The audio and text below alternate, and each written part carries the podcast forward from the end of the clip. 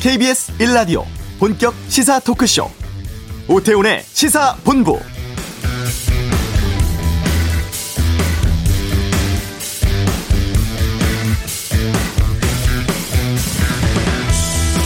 국민의힘 대선 1차 예비경선 결과가 나왔습니다. 가나다 순으로 보면은 안상수, 원희룡, 유승민, 윤석열, 최재형, 하태경, 홍준표, 황교안 후보 모두 8명이 2차 예비 경선에 진출을 했고 박진, 장기표, 장성민 후보가 탈락했습니다.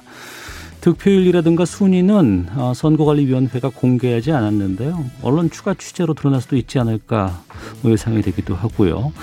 국민의힘은 책임당원 2,000명, 일반 시민 2,000명 대상으로 여론조사를 진행을 했고 당원 20%, 일반 시민 80% 비율로 여론조사 결과 반영했다고 합니다. 이제 4명으로 압축하는 2차 컷오프 결과는 오는 10월 8일 예정되어 있습니다. 오태훈의 시사본부 검찰의 고발 사주 의혹 파장 계속되고 있는데요.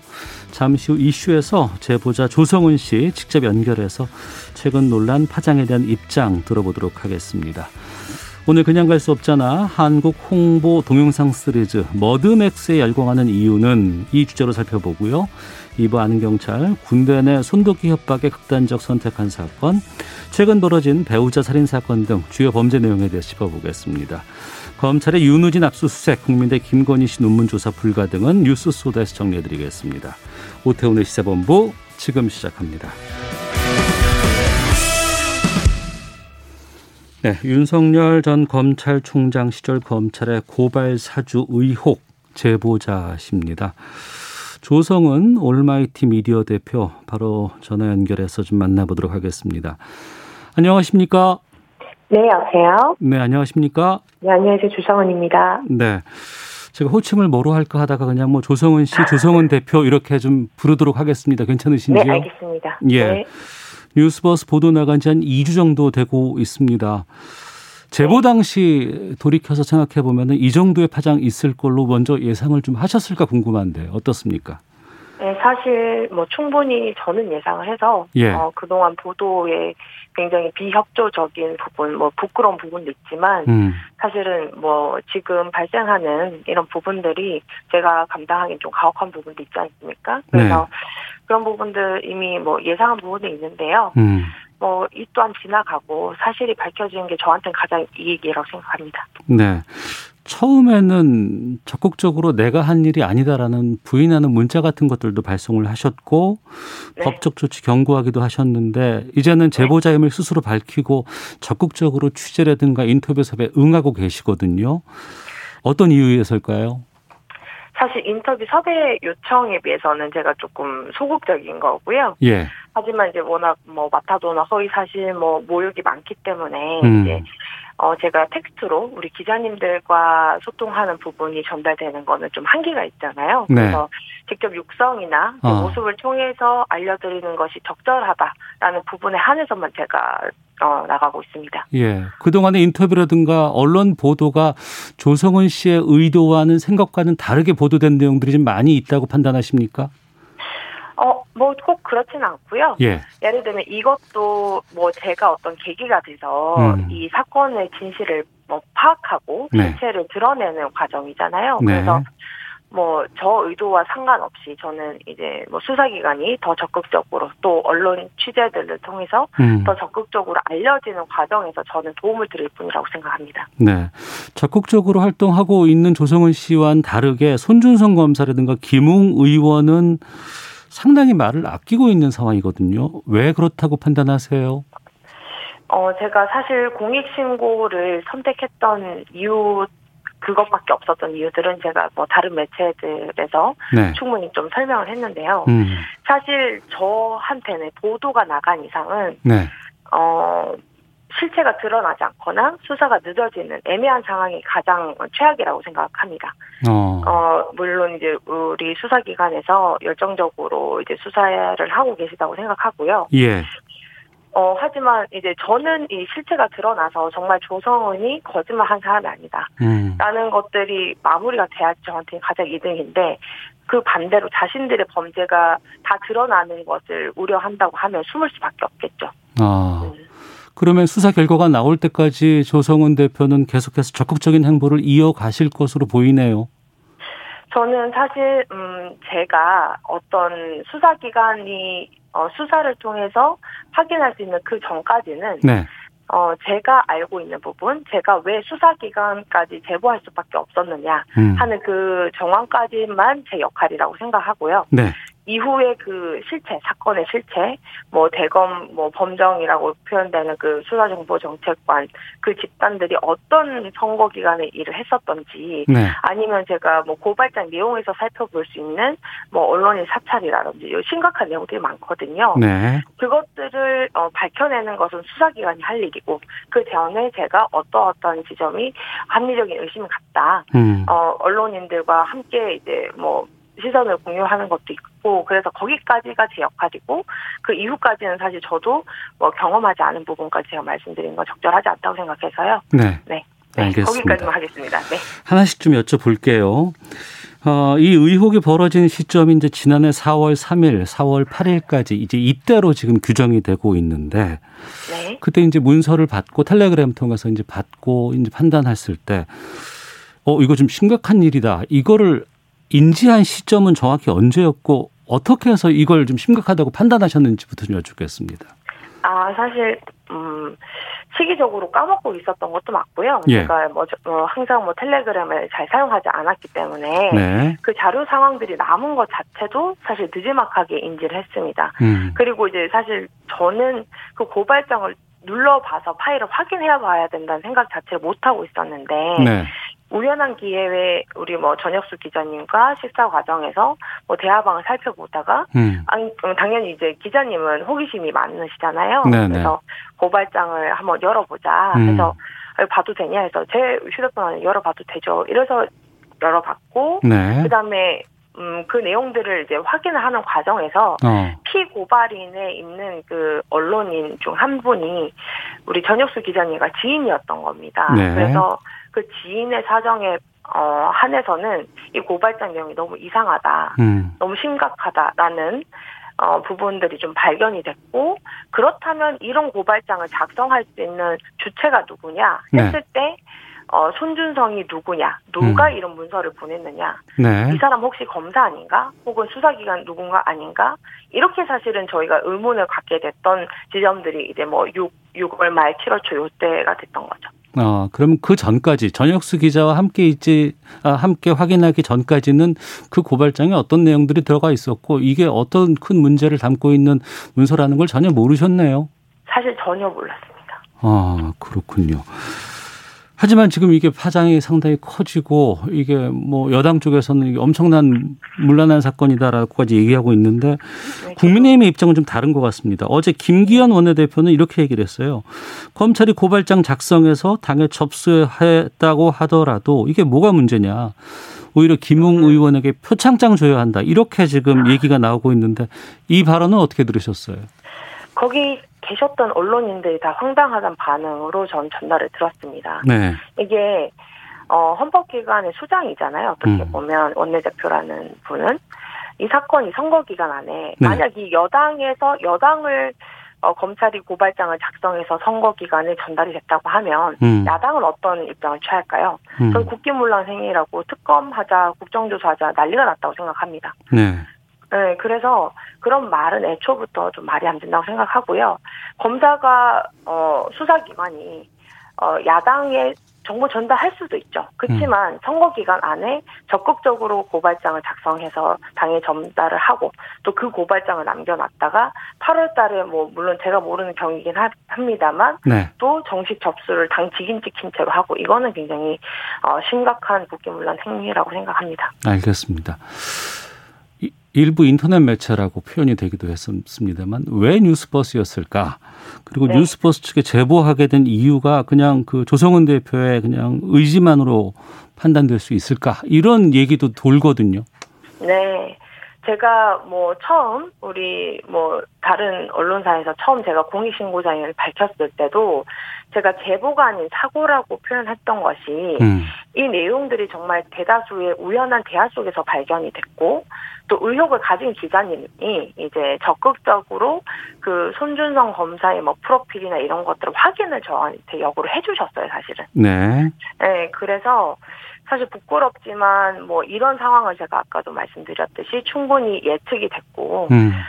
어 사안이 중대한 만큼 저도 좀 겁도 나고 해서 이 보도가 어 원하지 않았습니다. 하지만 어 이 발견과 사고 그리고 이 마타도들 때문에 제가 지금 피하지 못하는 대응들을 하고 있는데 네. 이것들을 갖다 저희가 적극적인 의지로 제보를 했다는 거는 조금 다른 문제 같습니다. 네. 아, 그러니까 내가 이거 큰 문제가 있는 문서다라고 해서 기자를 찾아가서 제보하는 이런 형태보다는 서로 간에 뭐 식사 자리라든가 이런 자리에서 무언가를 그렇죠. 확인하다가 발견한 것이기 때문에 사고라는 표현을 쓴 거네요. 네, 또 반대로 어. 저는 기자님 입장도 좀 이해하는 게 예. 늘 툭종이나 이런 것들이 우연한 기회에 발견되는 경우도 많잖아요. 네. 대화 속에서 우리가 좀 심각하게 인지했던 내용들을 살펴보면 또 음. 기자님 입장에서 또 제가 이게 뉴스버스 측 제보가 아니라 사실 뭐 그 이전에 뭐 다른 매체에서 우리 전혁수 기자님 일했을 때부터 알고 있었거든요. 예. 뉴스버스 기자 전혁수를 만난 것이 아니고요. 음. 그냥 저희 뭐 지인 내지는 뭐 친구인 기자 전혁수를 만나다가 얘기를 했던 거고, 네. 그 그때 이제 마침 매체를 옮길 때여서 그쪽으로 음. 가게 된 거죠. 알겠습니다. SBS와 인터뷰가 상당히 좀 초반에 논란이 됐었습니다. 네. 이 보도가 된 9월 2일이라는 날짜가 내가 원하거나 배려받아서 상했던 날짜가 아니다라는 말씀을 하셨는데 네. 이 얘기는 어 이때쯤 보도해야겠다라는 시점이 좀 있었지 않았나 싶은 생각이 들기도 하는데 어떻습니까? 저는 사실 시점을 최대한 미룰 수 있으면 미루고 싶었습니다. 왜 그렇죠? 심정으로는 예. 어, 제가 오늘 SNS 입장문에서도 밝혔는데요. 네. 사실 저는 민간으로 돌아갔고 어. 스타트업이라는 거 굉장히 하기 힘들거든요. 음. 한번 대박이 나야지 되는 것이고 네. 네, 준비하고 있던 이제 뭐 저 관련 뭐 플랫폼 서비스, IT 서비스 이런 것들이 있었고 음. 그리고 사실은 지금 이 시기에는 그 서비스들이 launching이 됐어야 될 시기입니다. 네. 지금 제가 이런 공방을 벌일 때가 아니라 그래서 음. 런칭까지 그리고 제가 이게 런칭 이후에 제가 이제 뭐 어떤 다른 영향을 끼치지 않는 순간에 했으면 좋겠다. 그래서 좀 배려를 해줄 수 없느냐. 네. 내가 이거 너무 휩싸일 것 같다. 걱정이 음. 된다라는 의견을 전달했던 거죠. 음. 네. 그래서 제가 배려받지 못했다라는 뭐 그런 표현들을 했던 것이고요. 네.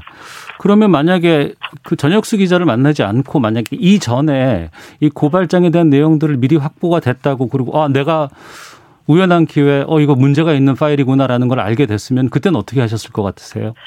사실 저도 어 제가 제 개인을 생활 그리고 제 주변 사람들도 지금 굉장히 고통받고 있거든요. 네. 그러니까 이런 상황들을 예측했지만 또 실제로 보고 나니 음. 저도 그때 섣불리 막 적극적으로 제보를 제보를 할 수 있었을까는 사실 저도 의문이긴 합니다. 네, 그렇군요.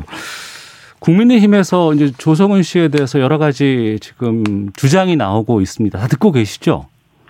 저는 사실 보도를 보질 않고 있어요. 왜냐하면 음.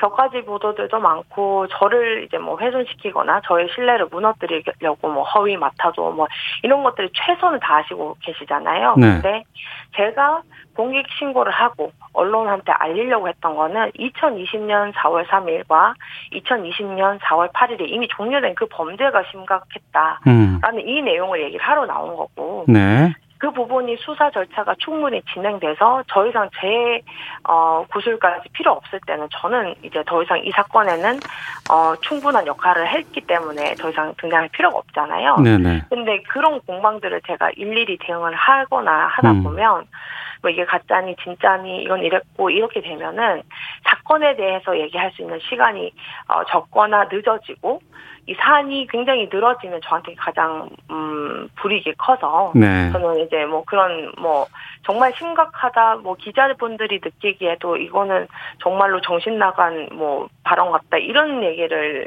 뭐 전달 올 때마다 뭐 확인하고 있죠 왜냐면 법 조치를 해야 되니까 그것만 음. 이제 저희 뭐 변호인들이 이제 체크를 하고 있고요. 저는 이제 그 제가 얘기할 것들만 이제 사실관계 흐트러지지 않도록 하고 있습니다. 네. 박지원 국정원장과의 만남과 관련해서 계속 보도가 쏟아지고 있습니다.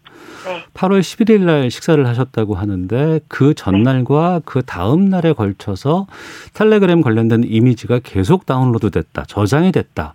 이거는 음. 우연이 아닐 수 우연이라고 하기에는 이해가 쉽지 않다. 뭔가 음. 코치를 받은 게 아니냐. 어떤 말씀 주시겠습니까? 어, 제가 코치를 받았다고 굳이 설명하면 우리 전혁수 기자님은 뭐 르포를 많이 하시고 했기 때문에 네. 이런 대화들은 좀 저장해 놓는 게 좋지 않느냐 하고 한 2, 3일 전에 저한테 얘기를 해 주셨고요. 예. 그리고 좀 오해를 하시는 게 저는 일반 사람이었고 음. 그다음에 굉장히 병, 제 생활, 그 다음에 뉴스 보도와 이 보도와의 분쟁이나 긴장 관계, 이게 제 일상이었고, 그냥 뭐 대표님 우연하게 이제 식사 시간이 맞아서 먹었던 거였거든요. 네. 그래서 어, 사실, 그리고, 어, 손준성 검사가 이제 보냈던 그 파일이 이미 수십 장의 페북 캡처로 되어 있고요. 네. 그게 묶여서 한꺼번에 전달이 됐습니다. 그래서 음. 텔레그램 기능 중에 뭐 이미지 자동 저장하기 이런 것들 보면 한꺼번에 막 저장이 되거든요, 사실. 예, 예. 한꺼번에 저장이 돼서 그게 막 몇백 장이 하루에 순식간에 같이 저장되기 때문에 음. 제가 뭐 그 뭐 백여 장, 뭐 백열 뭐 백열 장 뭐 이런 것들을 저장하기 위해서 뭐 특별히 뭐 가공이 시간 오래 들어서 그랬다 그런 부분은 전혀 사실이 아닙니다. 네. 아 그렇군요. 어, 조성은 씨와 함께 말씀 나누고 있습니다. 이번 검찰의 고발 사주 의혹의 제보자신데요. 그 해, 당시 그 해당 이미지 파일이 조성은 씨와 뉴스버스 기자 또 휴대폰을 맡긴 수사기관에서만 지금 가지고 있는 자료인데 이게 또 언론에서 좀 돌아다니고 있거든요. 네. 이건 어떻게 판단하십니까? 어디서 이게 또 나왔다고 보세요? 사실 제가 왜 굳이 공익신고를 선택을 했냐면 네. 단순히 저에 대한 뭐 보호나 아니 익명성을 전제로 한 조치 선택이 아니라 음. 이제 이게 뭐 수사기관이나 해당 기관들에게 굉장히 높은 수준의 보안이 요청이 되는 자료가 됩니다. 사실 네. 그렇기 때문에 뭐 언론사 유출뿐만 아니라 지금 뭐 권선동 의원들이 갖고 있는 경우도 조금 의심이 돼요. 그렇지만 음. 저는 저한테 지금 가장 이건 보도가 됐고 사건이 이제 밝혀지고 있는 과정에서는 수사 진행과 범죄를 밝히는 것이 최우선이기 때문에 저는 네. 수사기관과 적극적인 협조를 할 수밖에 없고 음. 그렇기 때문에 이게 뭐 첫 유출이 어떻게 됐냐 이런 부분은 저는 뭐 강력한 어, 유감이 있긴 하지만 네. 어, 그 부분은 별다르게 뭐 문제 삼지 않으려고 합니다. 네. 국민의힘의 박지원 국정원장의 제보 사주 이 프레임으로 압박하고 있는 것에 대해서는 어떤 말씀하시겠습니까? 사실 저는 지금까지 제가 가진 자료들과 증거, 사실들로 그분들이 얘기했던 이제 거짓말들 다 하나씩 거짓말인 걸 밝혔거든요. 네. 뭐 김웅 어, 의원 기자회견에서는 국회 소통관에서 온 언론인들이 다 있는 자리에서 거짓말로 기자회견을 했지 않습니까? 뭐 손모 씨를 거쳐서 조작된 손모 씨 정황이 있다. 뭐 이런 얘기를 또 했고 음. 또 어떻게 보면은 또 그 이후에 윤석열 캠프에서는 뭐 홍준표 대표 이제 뭐 지지율 상승하고 계신다는 홍준표 대표와 이걸 또 묶어서 네. 공작이다 이렇게 표현하시기 위해 전혀 이제 일면 부재에 없는 사람들 엮어가지고 또 그 자리에 있었다 어. 그 자리에 있지 않으면 안 된다 그거는 자기들이 있어야 된다는 표현이거든요 예. 자기들이 정치 공작을 시도하는 거죠 그래서 저는 우리 정말로 거짓말과 사실과 범죄가 큰 걸 오히려 스스로 느끼는 게 아닐까 할 얘기가 없으니까 는 음. 그래서 오히려 저는 이 저런 태도들로 어 어떻게 그동안 뭐 대검찰청 총장을 저렇게 하셨을까 그 직에 대한 수행도 굉장히 의심을 하고 있습니다. 네. 박지원 원장과 만남에서는 제3자는 없었다는 거죠? 전혀 없었습니다. 경호원들만 있었습니다. 예. 오늘 아침 윤석열 캠프 쪽의 인터뷰에서는 그 해당 빌딩에 국정원 안가가 있다. 음식점에서는 둘이 만났더라도 안가에서 만날 수도 있지 않을까 이런 의심을 하던데요. 저는 그 안가가 정확하게 뭘 뜻하는지를 모르겠고요. 어. 저를 약간 국정원 요원으로 만들고 싶어 하시는 것 같아요. 어. 네. 어, 그런 부분들은 이제 정말 할 말이 없기 때문에 특히나 뭐 유승민 캠프는 김웅 의원이 또 주축이셨으니까 굉장히 유감적인 상황이라고는 생각합니다. 하지만 어, 이 사실을 당과 각 뭐 후보자들도 적절하게 빠져나가기 위해서는 사실이 아닌 부분에서 억지 주장을 하시면 빠져나가기 힘들다고 생각해요. 커, 책임이 커지니까. 네. 그래서 그 부분은 전혀 사실이 아닙니다. 네. 어, 이 보도 이후에 지금 박지원 국정원장이 기자와 이제 전화 인터뷰 같은 것들이 보도가 되곤 있어요. 네. 이 보도 나간 이후에 박지원 원장과는 통화해 보신 적이 있습니까? 사실 뭐 전혀 드리고 오기도 송구도 하기도 하고 예. 그리고 제가 뭐 전화 드리는 것도 적절하지 않고 어. 뭐 제가 전화를 뭐 주시는 것도 적절하지 않다고 생각하셔서인지 몰라도 네. 지금 뭐 그 이후에 뭐 연락을 취하지 않고 그냥 저도 기사를 통해서 대표님 의견을 보고 있습니다. 어. 하지만 좀 그 개인적인 친분이 있으시기 때문에 미안한 마음으로도 연락을 좀 하실 수도 있지 않을까 싶기도 한데. 그러니까 이 사안이 이렇게 공방을 하는데 또 예. 사건 보도 후에 이거를 또 전화를 해서 또 교감을 했냐, 공작 의논을 했냐 이렇게 나올 거라서 오히려 어. 깔끔하게 뭐 전화하지 않을 때는 네. 안 하는 게 좋다고 생각합니다. 예. 그 대응에 대항하지 않기 위해서도 어. 그 부분은 제가 혼자 헤쳐나가야 된다고 생각합니다. 예, 박지원 원장과는 평소에도 좀 친분이 있으셨잖아요. 네. 혹시 그 윤석열 후보에 대한 이야기를 좀 나누신 적이 있으신지요? 그냥 음 제가 뭐 오히려 국정원장 되시고 나서는 굉장히 뭐 적은 빈도수로 뭐 빈도수로 할거 없이 한 두 번 만나요, 세 번 만나요 그 정도로 뵀고요. 네. 어. 그 이전에 제가 당대표 하시고 나서 그 후에는 방송 많이 하실 때 제가 뭐 도움을 드린 부분도 있고 해서 음. 그때 뭐 중간중간에 그때도 이미 우리 윤석열 총장은 여권에서는 굉장히 어 총망받던 분이시죠. 있잖아요. 조국 사태 이전까지는. 네. 그렇기 때문에 뭐 윤석열 총장과의 뭐 친분 관계라든지 이런 어. 것들을 뭐 법사위 의정 활동 하시는 과정에서 몇 번 몇 차례 듣기 했습니다. 그 이후에는 네. 오히려 원장직을 수행하시면서는 전혀 뭐 국내 정치 관련해서 일부러라도 말을 아끼시는 모습이셔서 어. 저도 뭐 별도하게 그렇게 굳이 제가 꺼질 필요가 없다고 생각했습니다. 알겠습니다. 조성훈 대표는 이 고발장을 국민의힘에 전달하진 않았잖아요. 네. 그런데 그 해 8월에는 국민의힘이 고발을 했습니다. 네. 그렇기 때문에 어제는 또 보니까 검찰의 내부 고발자가 있다 이렇게 얘기하기도 하셨는데 이 내용은 어떻게 알고 계시는 것인지 궁금하네요. 내용을 알고 있었다기보다는 네. 저는 이제 뭐 그 사실 그 매체와의 언론 인터뷰에서 제가 음. 이제 제가 얘기했던 것들 그리고 또 우리 그 앵커님도 잘 아시겠지만 많은 언론인들도 그렇고 법률가들도 그렇고 제 휴대폰이 뭐 계기는 될 수 있겠죠. 그렇지만 음. 유일한 증거로서 현직 국회의원의 뭐 자택까지 압수수색 영장이 법원에서 발부가 되고 또 어떤 뭐 대검의 이제 간부직을 수행했던 사람이 어, 어떤 그 집에, 어, 자택 압수수색 영장까지 되고, 이렇지 않잖아요. 네. 그러니까 저는 이미 수사기관에 음. 충분히, 어, 증거, 그 위법성을 입증할 증거들을 확보를 해놨다는 느낌을 받았고요. 네. 그리고 저도 당일날 들어갔을 때는 뭐 금요일날 압수수색 영장이 청구된 어 그 집행하는지 사실 몰랐거든요. 음. 근데 또 그때 굉장히 뭐 여러 수사기관에서 많은 준비를 하고 있었다 이런 느낌이 있었고 굉장히 이 사건은 내밀한 음, 어떤 조직 내 일이기 때문에 그 사건 안에서도 저 혼자만 공신고 내지는 예. 뭐 그런 것들이 있었을까 하는 그냥 암시였지 제가 네. 뭐 정확하게 뭐 그렇게 했습니다 이건 건 아니었습니다. 지금 국민의힘 당적은 갖고 계시죠? 네. 어떻게 생각하십니까? 뭐 저를 뭐 징계를 하겠다 뭐 이런 뭐 보도가 있다는 걸 전달 들었어요. 네. 근데 저는 사실 아직도 그때 제가 잘 했다고 생각합니다. 왜냐하면 어. 선거 기간에 이런 문제가 될 고발장을 네. 선에서 적절한 판단을 해서 전달하지 않은 거는 적어도 당이 추가적인 위험에 빠지지 않도록 음. 제가 잘 어, 당을 도왔던 행동이라고 생각하는데 네. 이거를 했다고 어, 예를 들면 해당 행위다 내지는 어, 이 심각한 위법성을 저의 의지와 상관없이 보도가 됐다고 해당 행위다라고 하면 네. 당을 돕는 행위는 이 선거 기간에 부정한 방법으로 작성된 고발장을 기어이 어, 접수해서 이 선거 범죄까지 당을 연결시키는 게 당을 이롭게 한 행위인 건지 알겠습니다. 저는 굉장히 의아하거든요. 네, 네. 어디 살고 있고 뭐 차가 뭐고 이런 것들이 계속 지금 보도가 되고 있어요. 심경이 음. 어떠세요? 저는 음 그거 중에서 뭐 허위도 많고 뭐 그렇긴 하지만 네.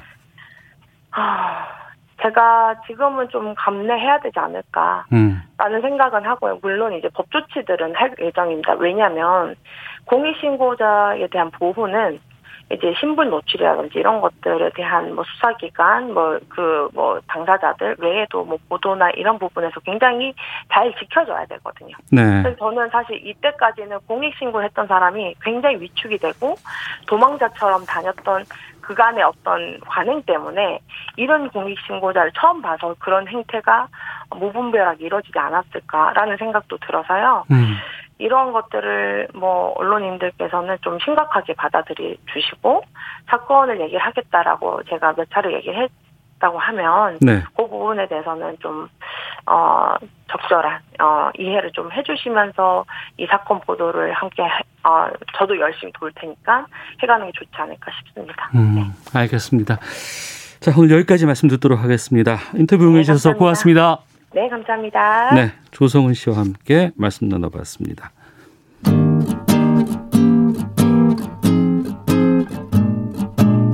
KBS 1라디오 오태훈의 시사본부 여러분의 참여로 더욱 풍성해집니다.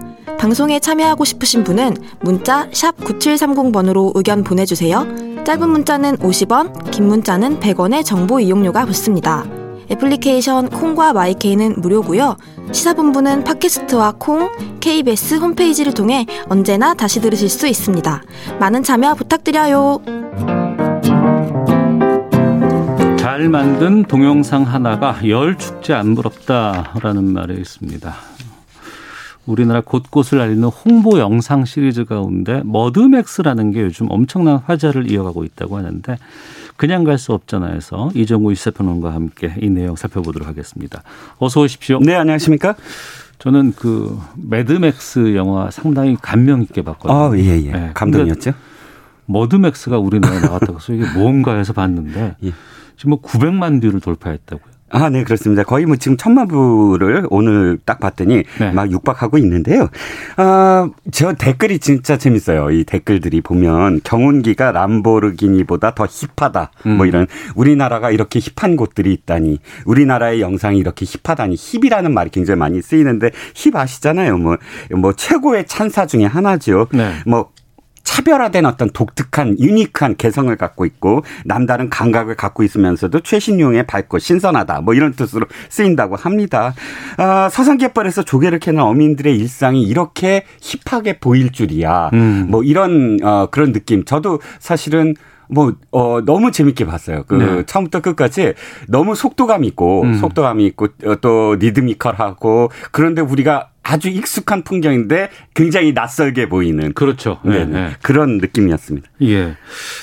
구체적으로 이 머드맥스가 성공한 요인을 뭐라고 판단하세요? 네, 일단 아까 말씀하셨듯이 매드맥스라는 영화를 차용했다는 거예요. 음. 단순히 이렇게 장면을 차용한 것도 분명히 있습니다. 보면은 네. 어, 매드맥스의 가장 그 인상적인 장면이 사막 전투 씬이거든요. 그렇죠. 영화 그를 어, 관통하는 음. 단순히 그냥 차량들이 아니라 스포츠카 정도가 아니라 어마어마하게 그게 이렇게 변형시켰잖아요. 거의 세기 말에 주행하는 그런 차량들. 그렇죠. 네네. 실제로 막 그냥 뭐그 18개 바퀴를 달린 그런 어, 자동차를 만들고 또는 캐딜락 두 대를 합쳐서 그이 어, 만든 어, 자동차도 있었고 또 뭐 해골을로 장착한 뭐 쉐보레로 만든 차. 네. 근데 이 소음이 어마어마하고 근데 박진감 있게 사막을 헤쳐나가고 막 화염 방사기를 불을 질러대고 어마어마한 장면이었어요. 네. 거기에 막 전자음이 있고 근데 그걸 그대로 차용해서 경운기를 운, 어, 몰고 수십 대가 가는데 그 느낌이 살아있는 거예요. 그러니까 영화를 본 느낌이 네, 그대로 네. 이렇게 차용돼서 어. 보여준다는 거. 어떻게 경운기가 그렇게 멋있을 수 있어요? 아 그렇죠. 네. 경운기가 이렇게 멋있을 수가 있을까? 그리고 사실 경운기 그러면 덜덜덜덜 이런 네. 리듬이 떠오르잖아요. 예, 예. 근데 이것이 굉장히 박진감 있게 어. 속도감 있게 진전이 되는 거예요. 해골 그러니까, 모양의 바지락. 아, 바지락으로 만든 해골. 어, 뭐 이런 장면들. 그러니까 네. 이 매드맥스를 아는 사람들이 입가에 미소를 지을 수밖에 없는 음. 그런 어, 부분이 있고요. 사실 근데 저는 또한 가지가 매드맥스가 갖고 있는 영화의 정신이 있거든요. 네. 그러니까 왜 그 생존을 위한 여성들의 투쟁 이런 서사가 있는데 사실 그 서사가 전 또 녹여 있다고 봐요. 왜냐하면 어, 예. 그 수십 대의 경운기를 타고 가는 분들은 어민들이고 다 제, 어떤 의미에서는 여성 우리의 할머니 또는 어머니들이셨거든요. 네. 그분들이 하루 종일 바지락을 캐면 허리가 그냥 하루 종일은 아니죠. 그 이 밀물대에서만 음. 썰물대에만 하지만 어쨌든 허리가 끊어지는 어떤 고통을 감수하고라도 그 자신의 어떤 생존, 가족들의 어떤 안녕과 번영을 위해서 그렇게 희생 하는 거거든요. 그게 담긴 이유가 이게 예. 뭐 이번에 홍보 동영상 찍으니까 어디로 모여주시고 특별히 재현합시다 이게 아니고 네네네. 평소에 어민들께서 일상적으로 바지락 캐는 그날 이걸 찍었다고. 네, 그렇습니다. 그러니까 더 생동감이 있죠. 우리가 이렇게 모여서 하라가 아니라 네. 그날 이제 바지락 캐는 날이에요. 그날, 그날 작업하러 지금 가는 어, 거예요. 가는 것, 네, 가는 네. 모양을 그렇게 어, 메인 테마로 잡았고요. 음. 어, 물론 이제 그 이 다 거, 모든 분들이 전부 다 주민들이셨어요. 80여 네. 명이 있으셨고 어. 어. 모두가 이제 경운기 끌고 바지락 캐는 날 촬영을 했고 물때에 맞춰서 해야 되잖아요. 네. 그물 물이 들어와 있는데 그 갯벌 촬영은 못 하니까 어쨌든 단 2시간뿐이었답니다. 음. 그 핵심 장면은 네. 그 2시간을 제대로 촬영하기 위해서 어마어마하게 힘들었대요. 영상을 잘 만드는 것도 중요하겠습니다만 이게 우리나라 홍보 특히 네. 서산을 홍보하는 동영상이잖아요. 네네네. 홍보 효과가 좀 많이 있답니까? 아 그래서 서산 을 그 지역 말로 스산 그러는데 예. 스산이 떴습니다. 뭐 이렇게 표현을 하더라고요. 어. 어, 서산에서 특히나 이제 경운기 장면이 너무나 인상 깊어서 실제로 경운기를 타는 관광은 없나요? 이런 문의가 굉장히 많이 들어왔대요. 그래서 어. 어 그런 어, 경운기를 타는 어떤 갯벌 관광 이런 상품도 지금 준비 중이고요. 네. 그 경운기 갯벌 장면 말고도 경우가 지나는데 곳곳에 스쳐 지나가는 서산의 어떤 명소가 있거든요. 네. 유기방 가옥이라든지 뭐 해미읍성이라든지 음. 간월암 저도 가봤지만 너무 아름답게 표현이 돼서 어 서산 어, 시에서는 어이 관광지 이번에 나온 관광지를 굉장히 좀 이렇게 그 돋보이게 만드는 데 이제 더 많은 신경 쓰겠다라고 지금 얘기하고 있고요. 네, 이 시리즈가 유명해요. 범 내려온다 그 아, 영상으로 상당히 많이 그랬고. 네네.